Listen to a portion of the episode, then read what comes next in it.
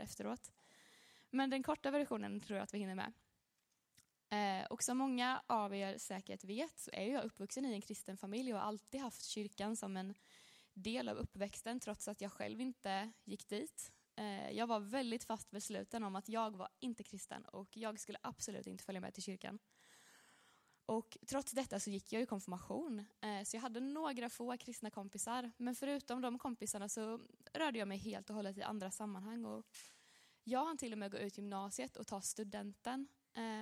Och ja, studenten i kombination med ett tufft uppbrott och att min bror flyttade till andra sidan jorden fick mig att känna att hela mitt liv gick i kras. Och det kanske låter jättedramatiskt. Men jag hann förlora precis allting som jag trodde betydde någonting. Jag hann springa så många mil bort från Jesus, bort från hans blick. Och jag hann bli dömd av människorna runt omkring mig innan jag till slut fick vara där utsatt, förnedrad och vad det kändes som ensammast i hela världen innan jag fick möta Jesu blick.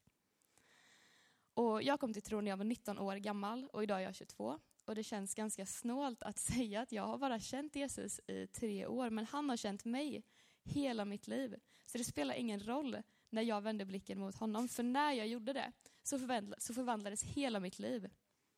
Och varje dag så önskar jag att jag hade fått möta honom tidigare.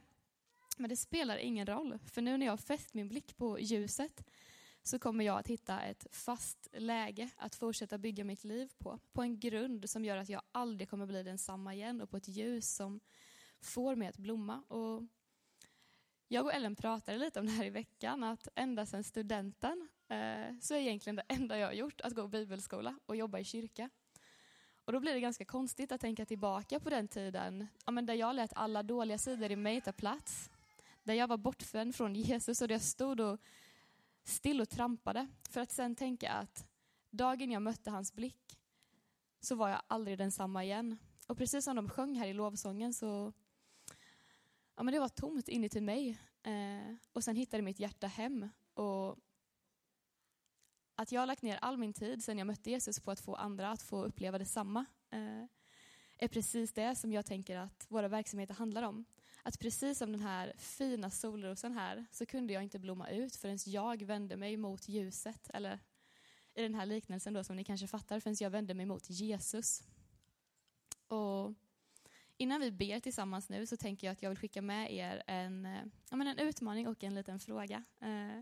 Och min fråga är att ni ska fundera lite på när i era liv så har ni fått se vem Jesus är. Och vad har det gjort med er vardag? Hur får det bli synligt? Och min utmaning är att ni ska få fundera på om ni har människor i er närhet. Om ni kanske kommer på en eller flera som behöver det här mötet med Jesus.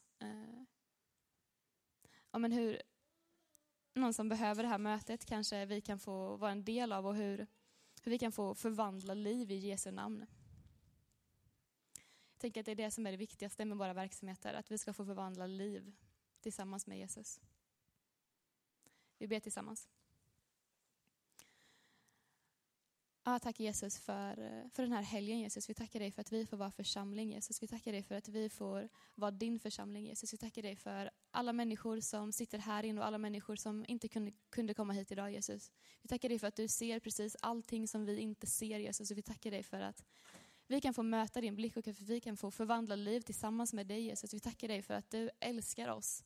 Även när vi är nedbrutna, utsatta, när vi känner oss ensamma, Jesus, så är vi aldrig det, Jesus. Vi ber för den här hösten och för våra uppstarter som ligger framför, Jesus, att vi ska få fästa blicken på dig, Jesus, och att vi ska få hjälpa människor att göra detsamma, Jesus. Vi lägger resten av den här gudstjänsten och hela här ekumeniaåret, Jesus, i din stora famn, Jesus. Amen.